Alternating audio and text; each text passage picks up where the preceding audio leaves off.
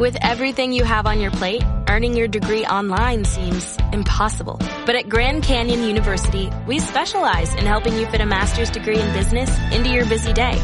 Your graduation team, led by your own G C U counselor, provides you with the personal support you need to succeed.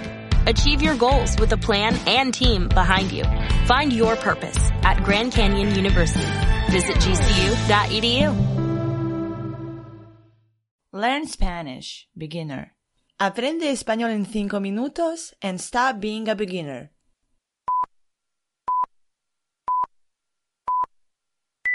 Bienvenido o bienvenida, my dear Spanish beginner.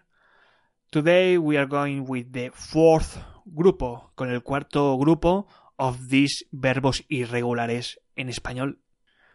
And this fourth group, it's special. It's special because they are just irregular in the first pronoun, with yo. Just with yo, they are irregulars. All the other personal pronouns are regulars. For example, in this cuarto grupo, in this fourth group, we can find verbs like dar, to give, salir, to go out, poner, to put, estar, to be or to stay sometimes, hacer, to make, to do, saber, to know. And this yo, it's really, really, really irregular. You, there is not any rule. For example, dar is not yo do, is yo doy, with y. Salir is not yo salo, is yo salgo. Poner, yo pongo. Estar, yo estoy. Hacer, yo hago.